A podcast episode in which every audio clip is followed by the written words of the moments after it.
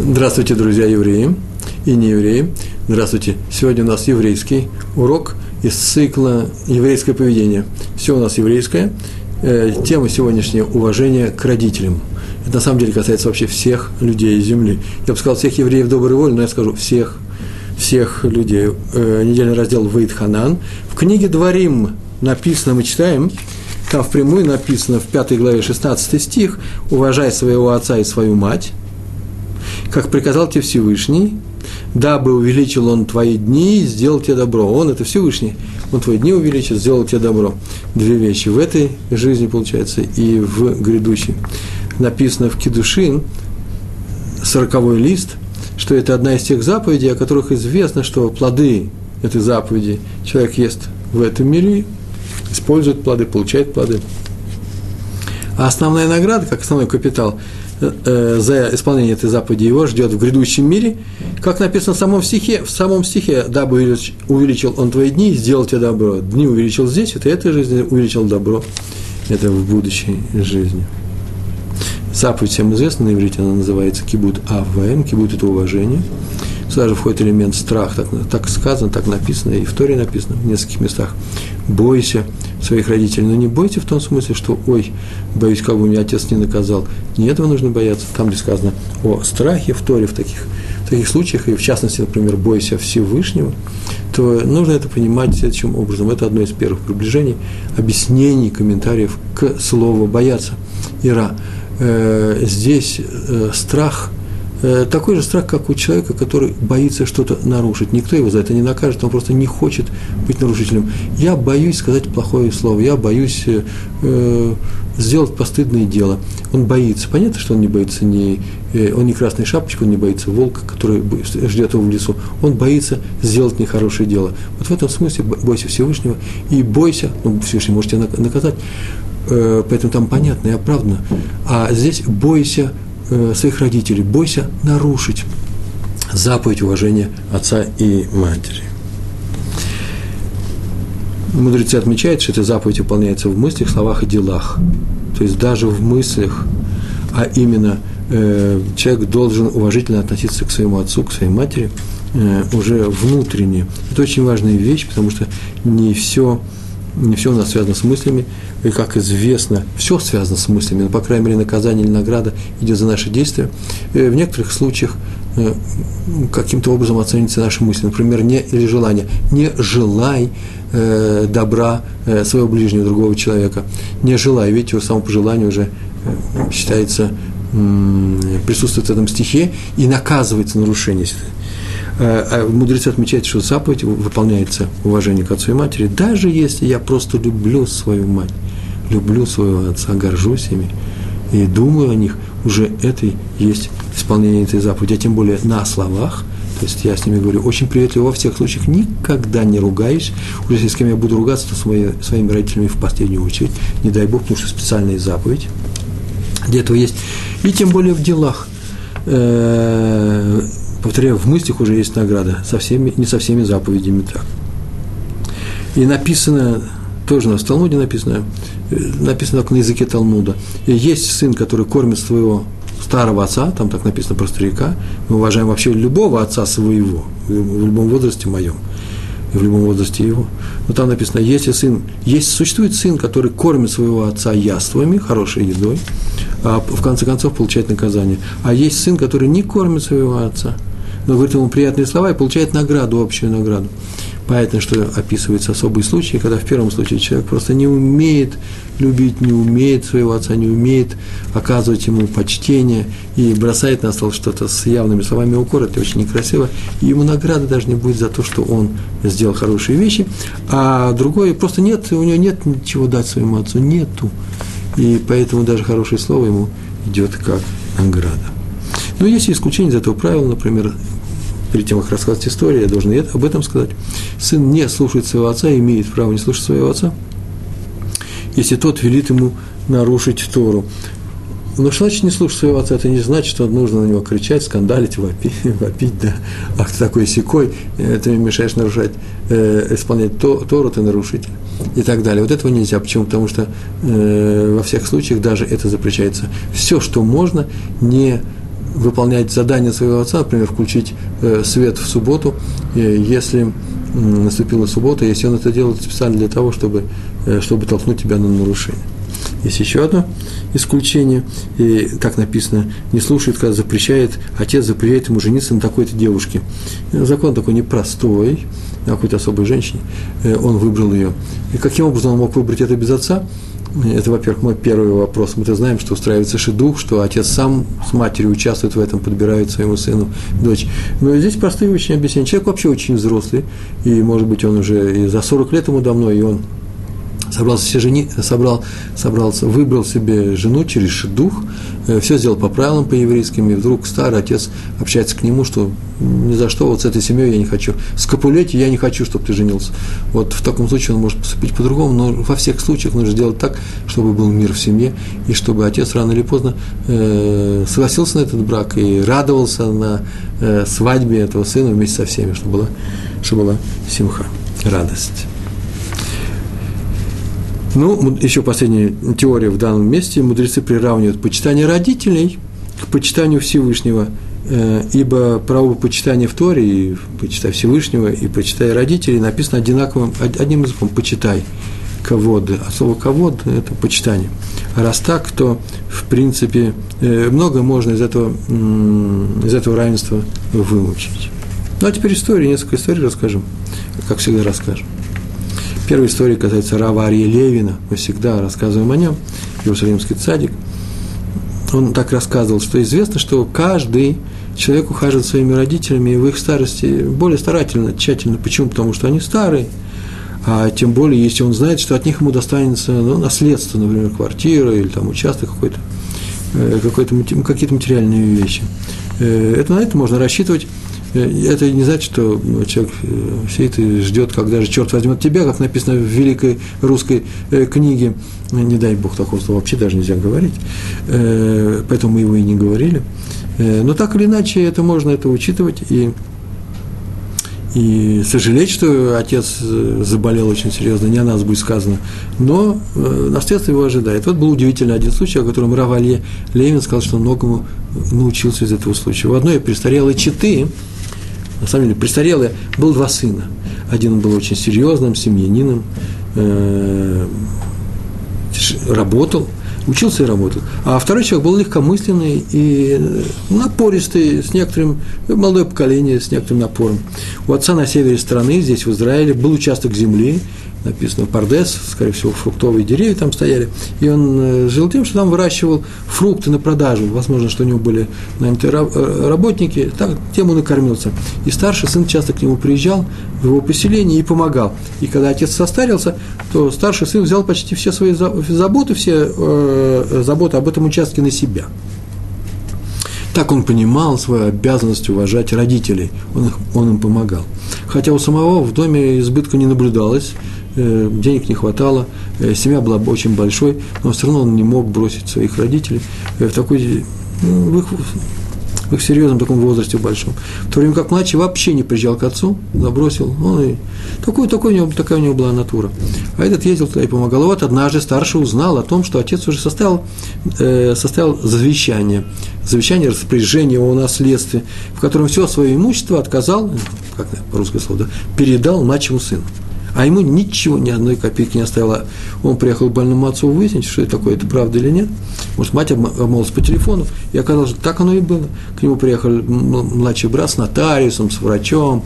Врач э, составил определенный документ, что был в полном сознании, сознательно подписал документ, давал себе отчет. А нотариус составил просто документ, согласно которому все переходило младшему, э, младшему э, брату, младшему сыну этого человека.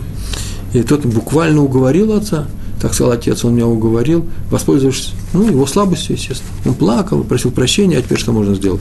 На самом деле я не знаю, что можно сделать, взять, заставить новое завещание. Отменить старое, все согласно дате. Но почему-то в этой, в этой, в этой истории этого, этого нету, такого простого хода.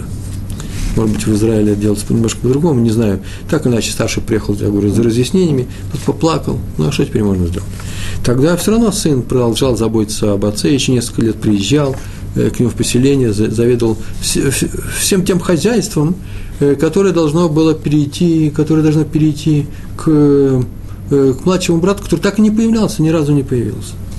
Отец умер, а тут еще заболела мать, он взял ее к себе в город, ухаживал за ней до самой ее смерти. И все это, зная, что ему не достанется от родителей ни копейки. Вот Раф Левин сказал на это, что это самый большой пример сыновей любви и истинного правильного исполнения заповеди почитания родителей. Бескорыстное исполнение заповеди. Человек, человек знает, что ничего материального ему от этого не достанется, он ничего не выиграет. Кроме как в духовном уровне. Рафаэль Левин сказал, что он завидовал этому человеку, который смог э, так на более, наиболее чистым образом выполнить эту большую заповедь. Заповедь на самом деле большая. Какая еще заповедь приравнивается к, к страху и уважению к Всевышнему? Только заповедь уважения своего отца и своей матери. Я не знаю, как обстоят, обстоят дела у вас дома. Я примерно догадываюсь, как обстоят дела в большинстве семей в этом мире. По-разному, совершенно по-разному. Все зависит от культуры, от э, терпимости, от цивилизованности людей – того, сколько вклад своих детей и так далее. Э, Все бывает в этой жизни. У меня дома, слава Богу, в моем детском доме, там, где я был, в детские годы, в моем доме все было в порядке. Э, всякое было, никто нам тоже, мне никто не говорил про такую заповедь. Ну, почитали, почитали. Родители, как почитали? Как, как пристойные, хорошие дети.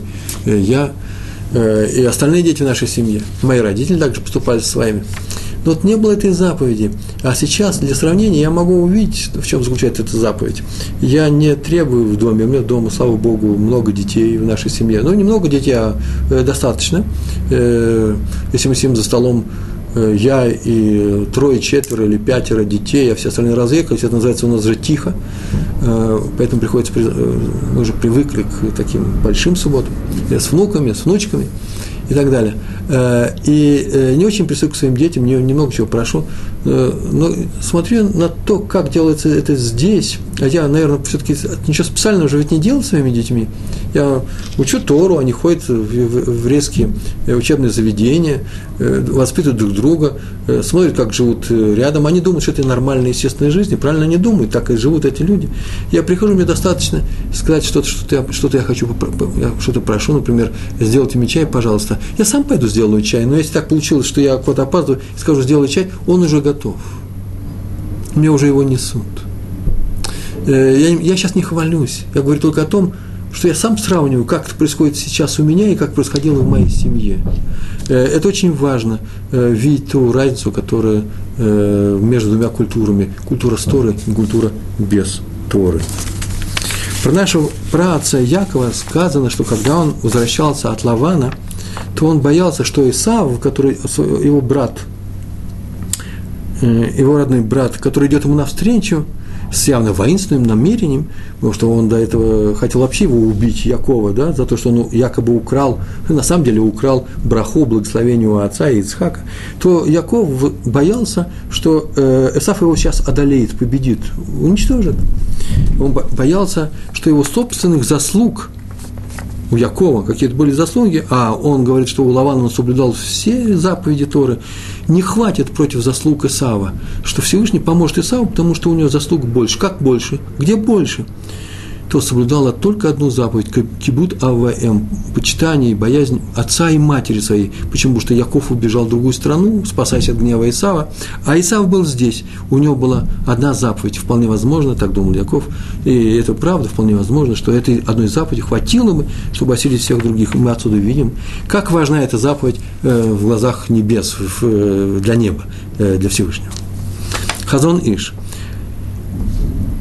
это было около 50 лет назад, может быть, чуть больше, приехал к нему один не очень пожилой человек в брак. Приехал, как приехал? Он приехал к нему не очень пожилой, на самом деле, приехал из Иерусалима и сказал, что у него тяжелая болезнь появилась, и вообще-то он в тяжелом состоянии духа, и приехал посоветоваться, получить благословение и так далее.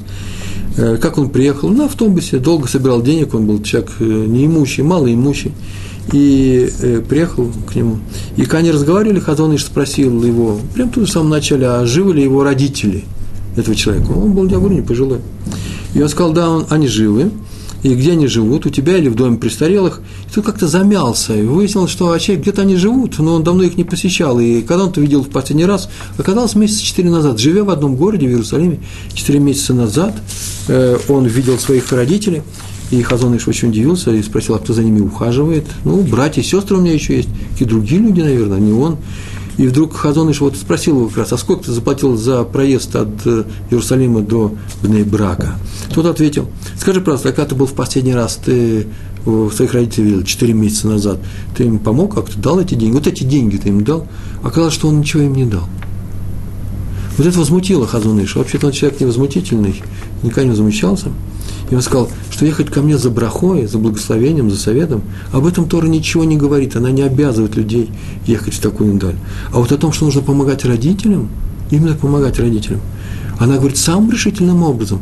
И ты почему-то не пошел, не исполняешь указания Торы, а поехал ко мне, чтобы я тебе помог. И вынес такой вердикт.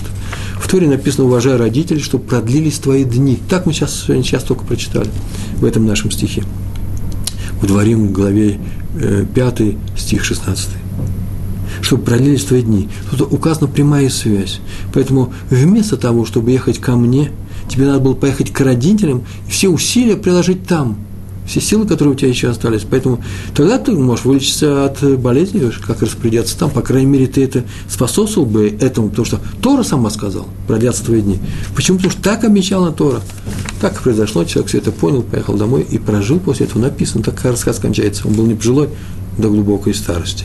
То есть он всю душу вложил меркантильно, эгоистично, но, по крайней мере, он э, сделал то, что просил Тора, а Тора так и говорит, уважай своих родителей, отца и мать, и продлятся твои дни. Оттуда следует, что Тора, даже если ты будешь все это делать для того, чтобы продлились твои дни, она согласна на это, иначе зачем она об этом сказала? Уважай своих родителей. Рафи Хескель Шрага Альберштейн, Адмор из Синявы есть хасидское движение, известный Адмор из, Адмор из Синявы, крупнейший талмудист, сын Раби Хайма из Санс, цанзовские раввины, цанзовские хасиды, Адмор их был, э, он был его прямым сыном, э, умнейший человек, написал Деврей Хаим, известная книга, и Рафи Хискель Ширага, Альберштейн, он много учился, много преподавал, и однажды он занимался изучением законов вдов. Э, это такие специальные законы, э, которые касаются еврейских вдов. И он попросил Габая, слуга в синагоге, человек, который отвечает за книги, чтобы он принес ему ту часть Шулхана Руха, где изучаются законы вдов – э, не, он изучал законы вдов, он его просил принести Шульханрух, а просил Йораде, так называется эта часть этого э, закона. Шульханарух – это сборник э, э, кодекс законов еврейских. Слуга сказал, что законы вдов вообще-то, тихо сказал, скромно, что записаны они в другой части Шульханаруха. Эвен, Аэзер, и поэтому, может быть, э, Раф ошибся, сейчас я принесу другую книжку. Он сказал, нет, нет, он не ошибся. Им надо по поводу этих законов проконсультироваться со своим отцом, крупнейшим специалистом в этой области законов, Раби Хаймом. И поэтому он сейчас к нему идет, и поэтому ему сначала нужно выучить законы уважения и почитания отца, которые приведены именно в части Эван Аэзер. Вы слышите? Он сейчас идет обсуждать одни законы, он будет разговаривать с отцом, и чтобы вести себя достойно, правильно, нужно взять и изучить эти законы. Это, между прочим, очень важное правило – чтобы что-то сделать, надо знать, как сделать. Если ты однажды выучил эти законы, еще не значит, что теперь ты будешь их знать все время.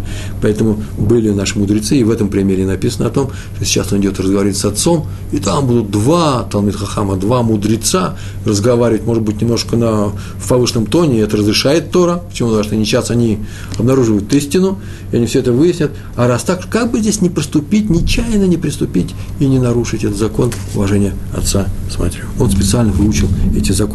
Между прочим, он был очень силен, Раф Альберштейн был очень силен в Шульханарухе имел свое обоснованное мнение. Э, о нем говорили, прямо так и называли. Его говорили «человек Шульханаруха». И Шульханарух, так его называли.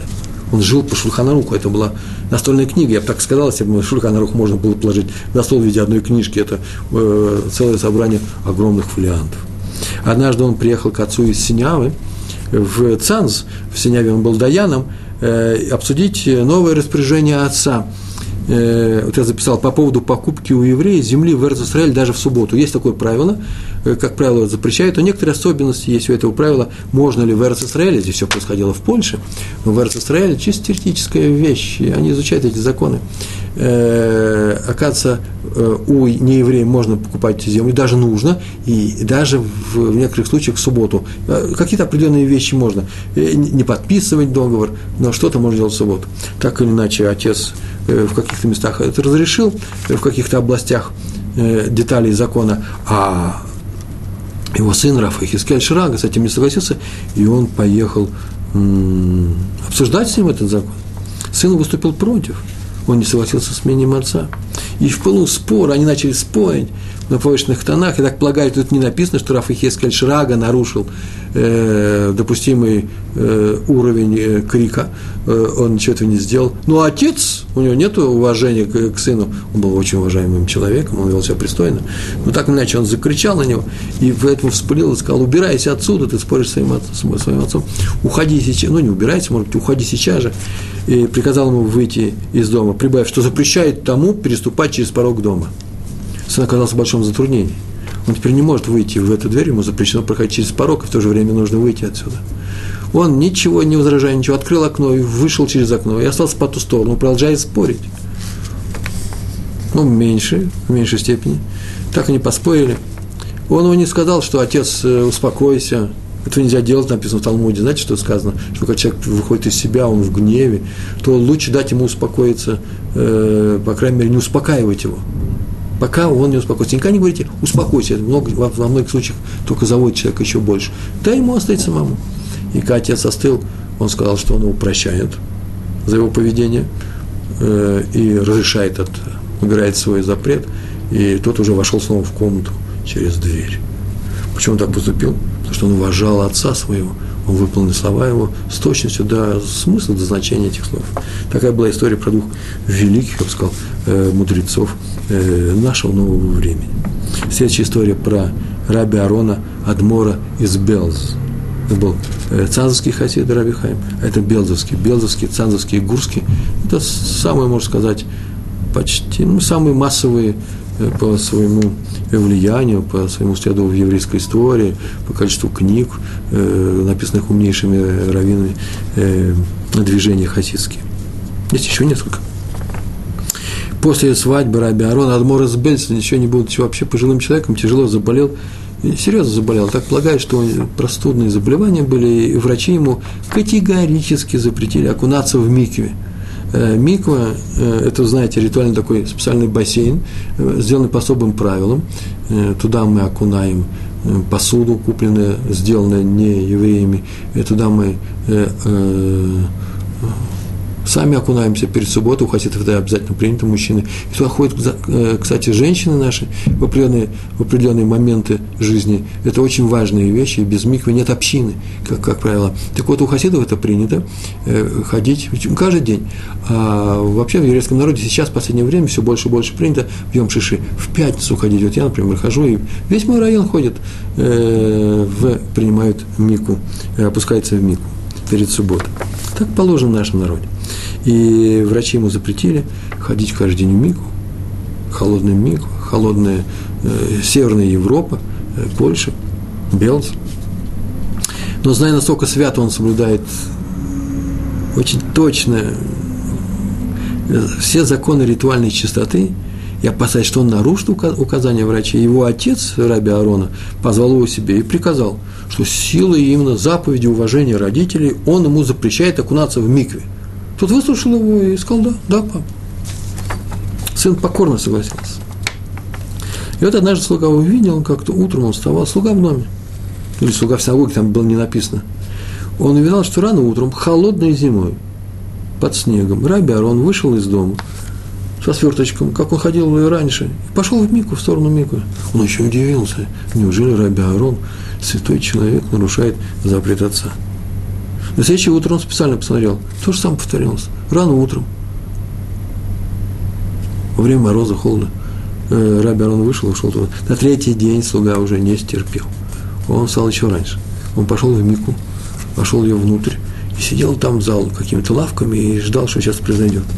И вот он увидал, как приходит Раби Арон, не зажигает свет, в темноте раздевается, спускается к воде, стоит на последней ступеньке, там ступеньки есть, спускается в мику, стоит на последней ступеньке, потом громко говорит, вот я сейчас готов исполнить заповедь почитания отца и мать, э, отца, и не буду окунаться в микве.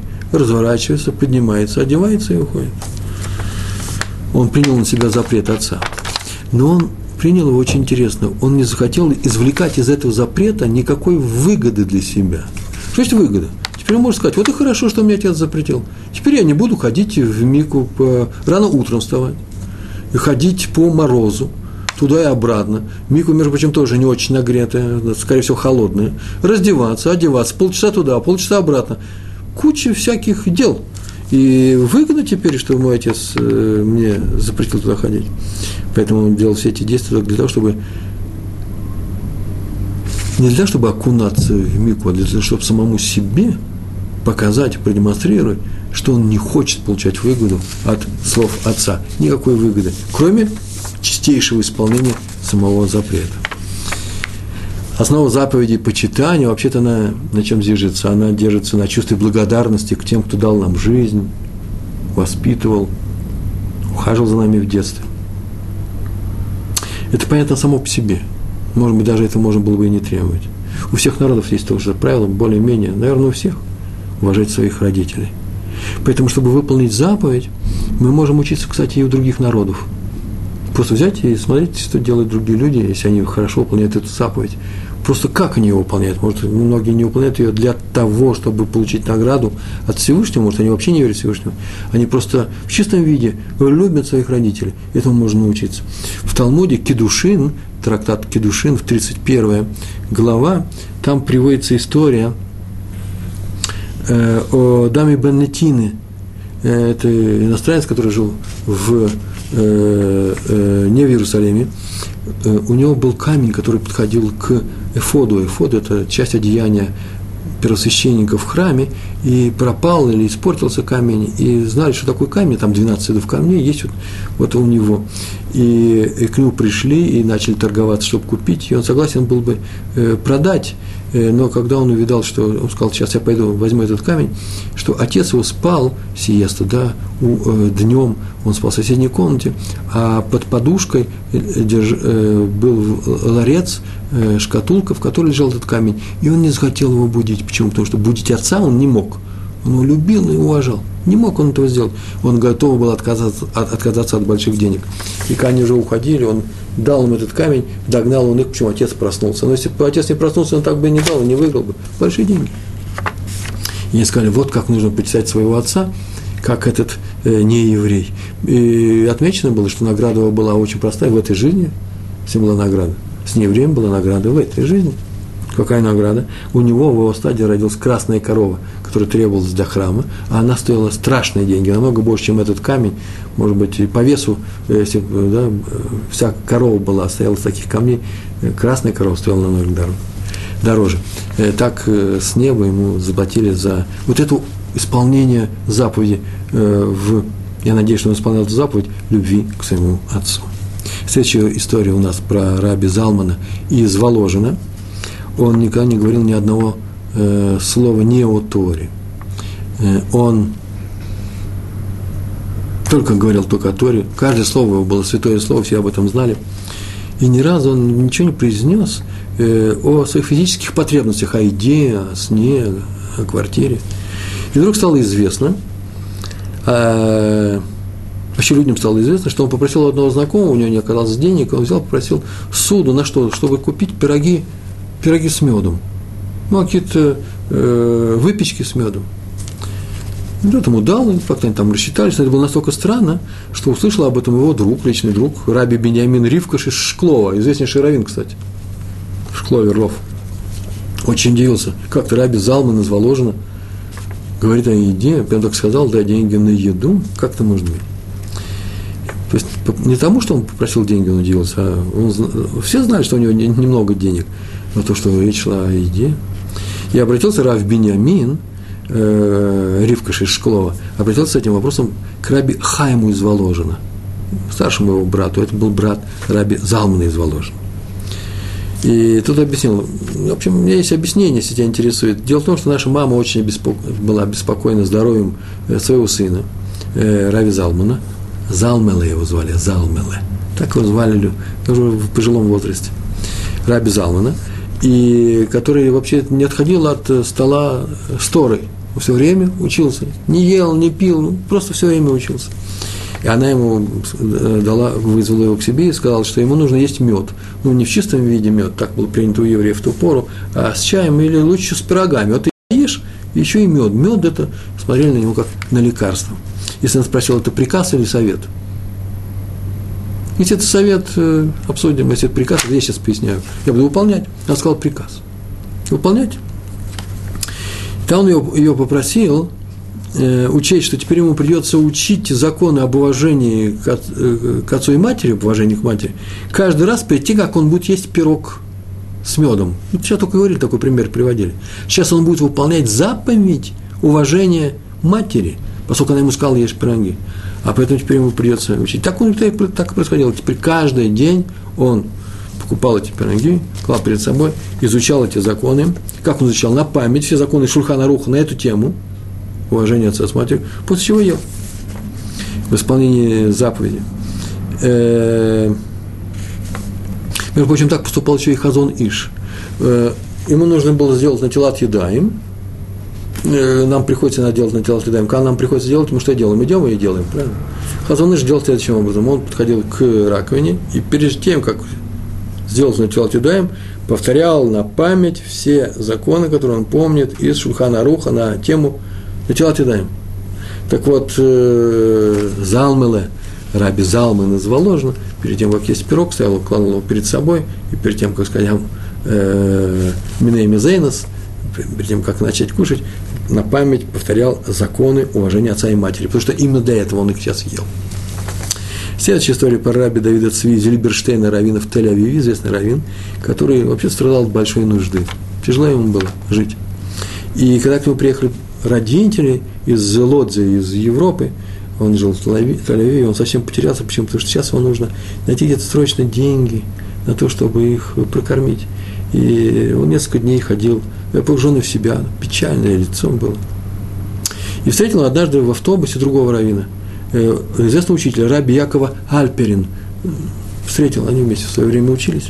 И тот спросил, почему у него такое озабоченное лицо. Надо, между прочим, сказать, это, наверное, серьезно для русскоязычных евреев, это будет интересно. Никогда так нельзя говорить. А, чем ты сейчас, что у тебя случилось, у тебя лица нет? Или что случилось, почему у тебя э, круги под глазами? Или что такое желтый? Это лучше не говорить. Почему? Потому что, во-первых, это пустые слова. Э, человек, не каждый любит, когда ему говорят о том, что он выглядит неважно, а женщине тем более, просто запрещается говорить. Это никакое не участие. А самое главное, что если ты говоришь о том, что с тобой случилось, тем самым ты говоришь, знаете о чем? Это очень интересная фраза. Это, у, евреев это моментально. Значит, чем я тебе могу помочь? Вот что это называется. Поэтому, когда он спросил, что у тебя на лице, какая у тебя забота, ложь, тем самым у него сейчас, он говорит о том, что он готов ему помочь. И что не значит, что сейчас он скажет, ой, мне нужно э, 200 э, долларов, а у него нет таких денег. Он скажет, ну вот у меня 10, на возьми. Хоть как-то нужно помочь. Это не спрашивается не для того, чтобы проявить э, любопыт, любопытство свое э, или, или просто заинтересованность. Нет, для того, чтобы продемонстрировать свою готовность. И он спросил, что у тебя случилось, то он сказал, он должен принять родителей. А, тяжело. И Раби Яков тоже сказал, я тебе помогу. Скажи, пожалуйста, сколько стоит одна горячая трапеза? Так он сказал, сеуда, хамма. Сколько стоит э, горячая еда одна на одного человека? Он ему сказал, он говорит, о, он сделал подсчет, я могу сделать так, я могу твоих родителей, ты уж устрой их, там тем другие люди помогут. Э, про квартиру они не говорили, я буду жить, но обед я беру на себя. Каждый день, в течение какого-то времени я буду доставать тебе два обеда. Надо сказать, что Раби Давид Цви, Зильберштейн очень любил своих родителей, поэтому он не мог отказаться от этого. Он не такой гордый, чтобы в угоду своей гордости оставить своих родителей голодными. Но он сказал, что вообще-то нужно подумать, честно будет советоваться. А Раби Яков, да, это очень важно, он еще добавил такую фразу, но с одним условием, чтобы награда за выполнение этого заповеди будет мне. Ты сейчас мне вслух скажешь, это там услышат. Это моя награда. Не вся награда за выполнение заповеди кибута АВМ и уважение отца и матери, но, по крайней мере, на уровне горячего обеда, вот часть ее. Это на мне. Кто сказал, ну это серьезная вещь. Это очень серьезная вещь. Мне нужно посоветоваться, и он поехал. И он поехал э, советоваться с кем? С Хазонышем. Тут же в браке. Хазаныш выслушал все это и сказал, что за вопрос? Можно так сделать или нельзя? Что за вопрос? Ты что, боишься потерять награду за заповедь? А знаешь ли ты, что ради родителей, за родителей можно, нужно быть готовым даже пойти в ад, в геном? Вы слышите, не награду, а даже наказание получить. Человек любит своих родителей и хочет им помочь, даже путем таких страшных вещей. То есть их надо уважать и любить так, что ради них можно отказаться от награды полностью – от, этой, э, от наград за эту заповедь. И Давел Хазон Иш со смехом. Кстати, между прочим, знаешь, что у Всевышнего хватит награды и для тебя, и для раби э, Якова э. Не расстраивайся, там награды достаточно. Потом пришили, эта история на этом заканчивается. Следующая история, понятия не имею, сколько у нас осталось времени до конца, я так полагаю, осталось ну, примерно 25 минут, мы в середине урока находимся. Есть у меня история достаточно для этого. Еще еще расскажем теорию. Мне нравится ужасно эта тема. Почему? Потому что тема хорошая, красивая, мецва красивая очень. По большому моему сожалению, у меня нет родителей, которым я мог бы выполнить эту э, заповедь. Э, завидую своим детям. Э, и вот говорю, что вот очень хорошо, что я еще живой, дай Бог нам всем до 120 лет, э, что они могут выполнять эту заповедь. Я их не очень, между почему утруждаю. Это очень важно. В конце мы уже скажем несколько слов э, об этом. Не надо доставать из детей выполнение этой заповеди. Не надо отравлять им жизнь своими требованиями. На эту тему мы поговорим. Раби Адмора Сукачева, сын Адмора из Бялы. Я, заметили, у меня много хасидских историй, много литовских историй есть. Некоторые истории из... Вот была история у нас из Талмуда, может, еще будет. Когда Адмора Сукачева, он был совсем маленьким, а он сын Адмора из Бялы. Вы заметили, два раза. Адмор э, в разных местах, они Адмор – это руководитель хасидского движения. И когда он был совсем маленький, отец ему однажды, они учились, это были крупнейшие талмудисты, учились они с детства. Всевышний награждал таких людей, которые с детства учатся, тем, что у них рождались дети очень способные, очень умные, гаоны, илуим, э, гении по-русски. Дети, гении и он учился с э, своим отцом, и отец ему задал очень трудный вопрос по Торе. Это называется кушья. Кушья – это, знаете, противоречие было найдено. А вот скажи мне, пожалуйста, почему написано вот здесь так, а здесь так? Это же противоречие друг другу. Скажи, в чем дело? Называется кушья. И тот моментально ответил. Даже прям только прозвучал вопрос, тут же ответил. Показал, что никакой кушья есть нету. Вот какое объяснение. Отец э, объяснил ему, что он ошибся, во-первых, он ошибся. А во-вторых, он сказал, что ник... такую фразу он сказал, никогда не спеши отвечать моментально, тут же. Пойди сначала подумай, даже если ты уже видишь ответ, не торопись. И чтобы он это понял, он взял его по щеке ударил. Я так полагаю, как он ударил его. Чуть-чуть его задел, чтобы было обидно. Отец это сделал, а сын не заплакал, все нормально, за это кончилось. Кончилось, кончилось. Ты говоришь, не торопись, сын, не надо. А потом пошел к себе, открыл все книги. Что-то вдруг какая-то мысль ему пришла в голову отцу – открыл все книги, Решоним и Ахароним, это называется первое поколение крупнейших мудрецов. Эпохи Раши, чуть позже, последнее поколение, изучил весь вопрос, тот вопрос, который он сам задал своему сыну, и видал, что сын-то прав. Правильно он ответил, стопроцентно правильно. Ну, он не захотел говорить об этом, чтобы тот не повез Гаева называется гордость, вот какой я. Э, отца, лучше отца знаю Тору чтобы такой момент не появился, это очень важная вещь, тут ему ничего не сказал об этом. Но когда уже через много лет Адмор из Бялы умирал, и к нему приехал сын его навестить, известнейший талмудист сам в себе с большим количеством учеников, книги написанной, и отец уже, слабый отец, лежа сказал ему, что ты знаешь, в детстве, ты помнишь эту историю, когда я тебе задал такой-то вопрос, и ты мне так, вот так-то ответил, и я тебя ударил по щеке, да, стира называется – дал пощечину, ну, детскую пощечину. Так вот, ты знаешь, что я вообще пошел и нашел свою ошибку. Это я ошибся. А сейчас я прошу за извинения, прости меня, пожалуйста, за то, что я тебя ударил. Зря у тебя ударил, хинам, зря я тебя ударил. И сын ответил, отец, успокойся, все нормально. Когда ты меня ударил, в тот момент я знал, что я прав. Я-то знал об этом. Поэтому не надо мне говорить, что я тогда не ошибся. Я знал, что я не ошибся. А почему ты смолчал? Смолчал, чтобы выполнить заповедь почитания отца, чтобы отца не обижать. Отец сказал, я смолчал. А простить тебя, я простил в ту же, в ту же секунду. Поэтому не надо сейчас расстраиваться, ты прощен меня очень давно.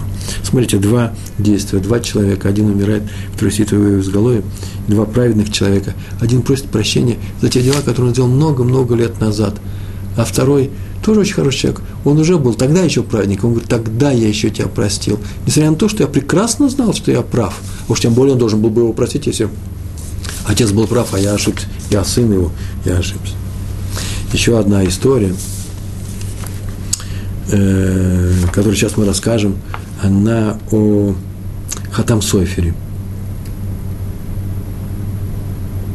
Хатам Сойфер, э, это он написал, эту историю он написал – он так написал, что есть две заповеди. В Торе у нас есть две заповеди, где написано, про каждую из них написано, как приказал тебе твой Всевышний. Исполнять, делай то-то, то-то, как приказал тебе Всевышний, твой Бог. И эти заповеди, одна про субботу, а вторая про родителей. Исполняй день субботний, как приказал тебе Всевышний, как дал тебе заповедь, заповедал тебе Всевышний. И то же самое про родителей. Уважай отца, уважай свою мать, как заповедал тебе твой Всевышний. Почему? Почему эти две заповеди? Хатам Сефер это просто объясняет.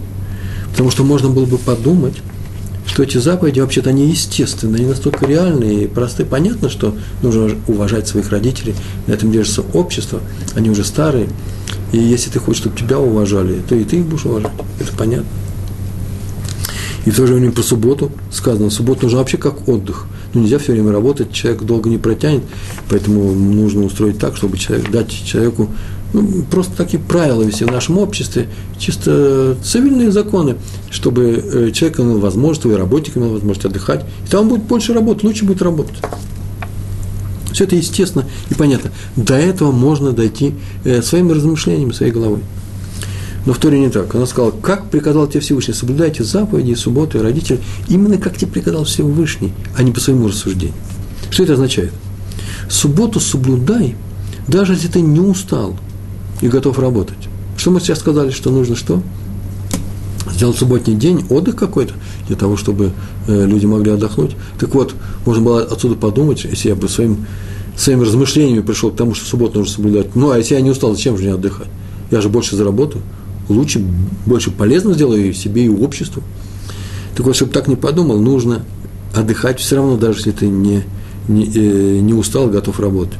И даже если тебе очень надо работать, потому что требуется пропитание, деньги, зарплата, очень нужно, чтобы ты не решил, что поскольку наше общество постановило, сели мудрецы и постановили, что нужно устроить субботний день, раз в 7 дней отдыхать, или раз в 20, или раз в 30, пожалуйста. А мне нужны деньги, я могу от этого отказаться. Нет, Всевышний сказал во всех случаях жизни. Тора приказала, а раз Тора приказала, а Тора нам дана для жизни, получается, что когда тебе нужны деньги, и тебе нужно пропитание – и, конечно же, если ты будешь 7 дней в неделю, твой магазин будет открыт, ты получишь на одну седьмую, на одну шестую больше, да, нежели в случае, когда у тебя 6 дней это работает. Так вот, знаешь, что Всевышний все это берет на себя, у тебя будет и хлеб, и пропитание даже больше, и у евреев никогда, за все последние тысячелетия, я бы сказал, никогда не, не было такого, чтобы, если нам не мешают э, наши враги, чтобы у нас не было пропитания. И поэтому будет чудо. Ты соблюдай субботу, чудо будет, Всевышний тебе даст хлеб. Ты заработаешь достаточно в будни. То же самое, как с, э, субботним годом, с седьмым годом, да, э, шесть дней можно было обрабатывать землю сейчас э, в Израиле, а седьмой ничего не делай, урожая это хватит, шестого года у тебя хватит и на этот год, и на следующий. Чудо произойдет. Так написано в Торе. И так, слава, так, слава Богу, так и происходит. Некоторые говорят, что соберут двойной урожай, а некоторые говорят, да нет, соберут один урожай, его просто достаточно будет. Вот в чем чудо заключается. Но раз так, то может так подумать, ну, как чудо прокормит человека в случае субботы, ну, только и родители Всевышний прокормит при помощи чуда. Это же чудо. Он тебе обещает чудеса. Чтобы ты так не подумал, сказано, нет, нет, ты прокорми. Только раз наоборот, вот ты будешь кормить. Заботься о них ты.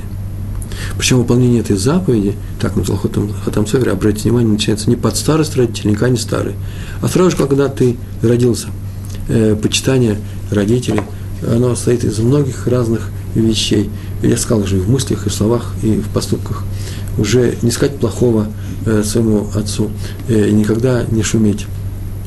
Про Семирава Соловечка было написано, э, что это люди были братья, собираются братья, э, Брискиров, раввин из Бриска, и они и могли и посмеяться, и пошутить, и умели громко разговаривать. Каждый раз, когда входил отец, они все замолкали. Они не делали ничего вызывающего, они его не раздражали. Если он хотел участвовать в их разговоре, они будут участвовать. Но все это происходит от него. Э, они даже не шумели. Не дай Бог, чтобы отцу, э, чтобы отцу не показалось, что шум больше достаточно какого-то э, уровня.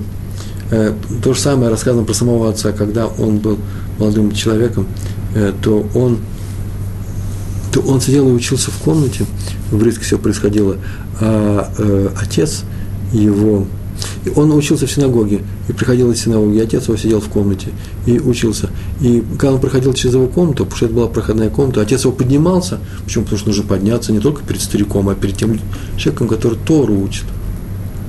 И чтобы его не утруждать, что делал крупнейший раввин современности? Он шел через полисадника, завязал себя в окно, чтобы только отца не поднимать свое место. И вот когда он уже вырос большой, то же самое было с его детьми. Дети его громко не смеялись в его присутствии, э, только когда он уже уходил из комнаты. Это особая семья, может быть, так и надо соблюдать Тору. Так еще складывается э, заповедь. Не шуметь, не кричать, никак не обижать. Это называется быть, не называется быть в рабстве своих э, родителей, хотя, в принципе, очень часто такое и происходит. Э, да и родители, ведь нормальные же родители в еврейской семье, они же не рабовладельцы, они же не используют свою свое положение в семье, чтобы приказывать, а ты принеси тапочки, а ты помолчи, а ты как себя ведешь, отец тебе сказал, ты что, меня не уважаешь? В Торе написано «уважай меня». Так, так не поступает, так нельзя делать. Почему? Потому что нужно необычайно уважительно и хорошо относиться к своим детям, как к любому еврею. Никогда не делай другому то, что не хочешь, чтобы сделали тебе. Такой лейтмотив наших всех, э, нашего, нашего цикла еврейского поведения – это основа, содержательная основа наших уроков. Э, нужно быть дружественным своими детьми, э, нужно быть на самом деле их другом, э, расположенным к ним, интересоваться их делами, ровно той степени, которой они готовы с тобой на эту тему говорить. Нужно хорошо относиться к детям, и тогда детям легче будет выполнять эту заповедь. Почему? Потому что если я резок с детьми, не дай Бог, тем самым я вызываю ответную реакцию. И ребенок, что не дай Бог, нагрубит мне в ответ. Или когда я требую, чтобы он сказал какую-то вещь, которая, в принципе, меня не касается. И можно было бы об этом, об этом без этого обойтись. О чем ты сейчас разговаривала с своей подругой? Вот скажи мне, о чем ты сейчас разговаривала. И как бы мне девочка своей матери не нагрубила ответ не твое дело, тем что получилось, это называется сделать препятствие перед слепым, толкнуть его, спровоцировать на плохое дело. Э, это нельзя делать. И тем более не кричать никогда, я уже второй раз это говорю, выполняя заповедь почитания отца и матери, прямо сейчас же такая сякая. Когда говорят такая сякая, то, скорее всего, у ребенка пропадает э, даже малейшее желание выполнять заповедь э, почитания, потому что таких сяких, такие сяки не, э, не выполняют эти заповеди. Это не мир любви, а заповедь выполняется только там, где есть любовь. Следующая история. Извините за нотации. Только мы занимаемся тем, что читаем нотации. Вот не, не делайте нотации своим детям, кстати. Вы пришли на мой урок, это понятно, вы сами пришли. Если ваш ребенок придет и скажет, я хочу нотацию, мама, рассказывай мне нотацию, то вы расскажете. А поскольку он за этим не пришел, значит не надо. Не так это действует, как, на уроке. Продолжаем. Раби Ашуа Леб Дискин, известная история о том, как он переезжал с одной квартиры на другую. У нас осталось 16 минут, даже чуть меньше. Э, он приезжал с одной квартиры на другую, здесь в Иерусалиме, крупнейший раввин – и вещи перевозили, ну, грузовичок приехал, привозили. А, и у него было две связки с книжками, одна маленькая связка, вторая большая, не знаю, что в каждой из них было, сейчас скажу, что там было. И он вызвал специального рабочего, который пошел и пешком шел и нес эти связки в, рук, в руке. Он не хотел, чтобы они ехали в, в машине. Ну, в бумагу все было упаковано машину не захотел. И пошел вместе с этим работником. Он шел, и каждый раз он смотрел просто на это, ну, как он поставит сейчас их, как он э, руки менял, э, потому что они были разно, э, разновесные. И тогда работник возьми его спросил, а что случилось? Что я несу такого, что так это важно? Вот, ой, это очень важно. Э, в одной руке ты несешь записи, контракт называется записи, соображений, уроков моего отца. Он сам написал это, о Торе. А втором это мои. Если ты будешь перекладывать, или, не дай Бог, положишь на землю, а сверху э, другой пакет положишь, как бы я не оказался сверху. Как бы мои записи не оказались на запись моего покойного отца. Почему? Потому что в этом Равдискин, даже в этом видел нарушение этой заповеди. Это известный пример, который... Наши дети все знают об этом, это читают в детстве, в виде сборников рассказов. Ну, а теперь у меня очень интересная вещь. Э, разговор о том, как, что расходы на исполнение заповеди, расходы на исполнение заповеди почитания отца, который выполняет сын, сын почитает отца. За чей-то счет. За чей? За счет отца. Это очень интересная вещь, нужно об этом говорить особо. Но так или иначе, э, нельзя потребовать, в принципе, нельзя потребовать от меня, чтобы я э, нес расходы, покупал за свой счет что-то для отца. Если нет, ничего, то придется сделать, то это же будет сдака. А если у отца есть какое-то накопление, и он хочет, чтобы я ему что-то купил за его счет, я могу сделать подарок, и это будет исполнением заповеди э, почитания моего отца. Вот если отец меня просит в своем доме, чтобы я ему дал чай, я ему обязан дать чай в его доме. А в моем доме он может меня это потребовать, я ему дам, собственно дам. Но смотрите, я не обязан давать ему собственный чай.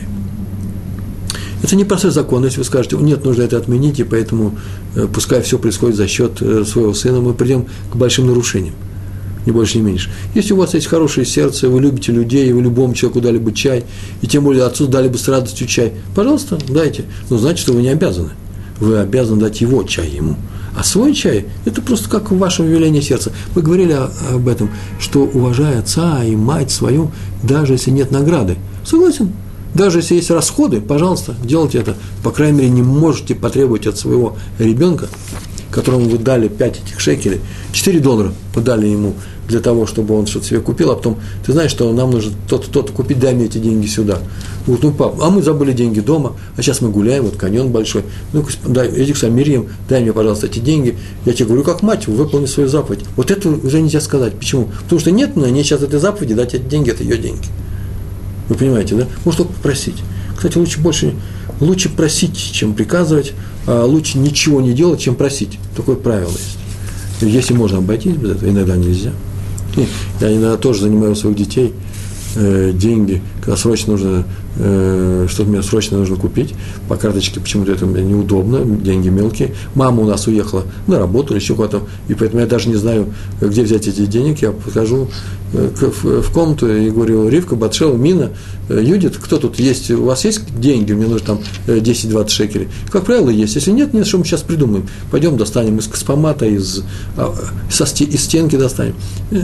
Что-то вся можно найти выход. Но они с удовольствием себя дают, а потом мне придется отдавать эти деньги, это самое, самое главное. В этом проблем никогда у нас, слава Богу, не было. Чтобы у нас с вами и дальше таких проблем не было. Итак, расходное исполнение заповедей, уважение отца, несет на себе кто расходы? Отец, а не сын. И вот история об этом. Однажды к, рам, к Раби Хайму Соловейчику, раввину из Бриска, мы говорили сейчас только о нем, обрелся один человек – он обратился и рассказал, что у него очень серьезно заболели родители, и он должен к ним поехать. Должен поехать, чтобы помогать им. Но закон говорит о том, что оплатить дорогу должны родители, а они не могут, у них нет денег. И он не может, у него тоже нет денег. Нельзя ли сказать, что поскольку они не могут, сейчас я сказал, и он не может, да, этого здесь не написано было, они не могут, у них нет денег. Не означает ли это, что в этом случае он свободен от обязанности поехать к родителям? На что Раф Соловенчик моментально ответил, верно, ты свободен от поездки. О чем говорить? Иди пешком. Почему? А пешком ты не свободен? Почему? Потому что это не расходы. Э, главное, что ты обязан помочь своим родителям. За их счет? Да, у них нет этого счета. Значит, тебе придется это сделать без их счета. Ты не хочешь платить? Иди пешком. То есть от этого ты не свободен. Просто такой немножко с юмором ответ был, но он правдивый. Это, это постановление, это Галаха, это закон. Один человек приехал в Эрцисроэль с матерью хотел поселить ее в своей комнате, как раз из тех, которые любят своих родителей и за, ухаживают за ней. Тут даже не написано, была у нее жена или нет. Много историй есть о том, как э, сын хочет жить вместе с своей мамой э, и просто сделал тяжелую жизнь своей жене. Есть такие истории. В следующий раз, может быть, я расскажу, я еще буду эту тему с Божьей помощью, мы еще эту тему будем понимать о мире в семье. И сказано, что вообще запрещается, родители должны жить отдельно. А, кстати, может быть, в нашей истории то же самое. Э, и он хотел поселить в своей квартире, и Хазон Иш, которому пришел за советом, сказал, ни в коем случае. Если она будет жить у вас, то нет никакой возможности. Велика вероятность того, что хотите вы или не хотите, а где-нибудь да обидите. Как взрослые люди, две семьи, взрослый человек, да еще и, э, вы знаете, у стариков есть свои проблемы, потребности, свои отношения к жизни, они немножко рисковаты, возможно, болезни, и не может быть, чтобы их не обидели. Так бывает со стариками. Старики очень уязвимы. А раз так, то пристрой его в отдельной квартире. Если у тебя есть возможности, конечно, такие, у тебя есть, я знаю, даже найми людей, которые за ней будут ухаживать своей мамой. Я сам навещаю очень часто, только не живи вместе с ней. Это есть правильное исполнение заповеди уважения и почитания матери. Так сказал Хазун Иши, это нужно учесть. Еще одна история э, о Гаоне Ляу из Вильны. Поскольку у нас осталось 8 минут, мы еще успеем рассказать еще несколько историй. Его отец Раби Шлома Залман был рад счастливый человек был в том, что его сын такой великий мудрец.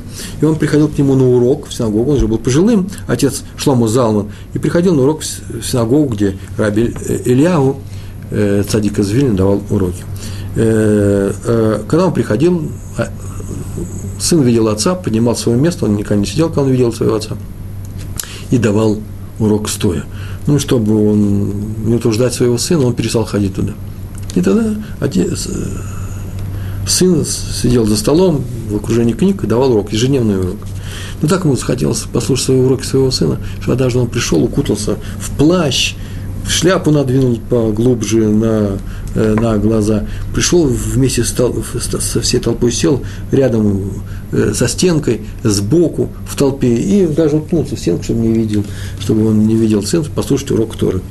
И вошел Гаон, сел на стул, начал давать свой урок, вдруг остановился – и начал внимательно смотреть в зал, пока не увидел своего отца, поднялся и давал урок дальше.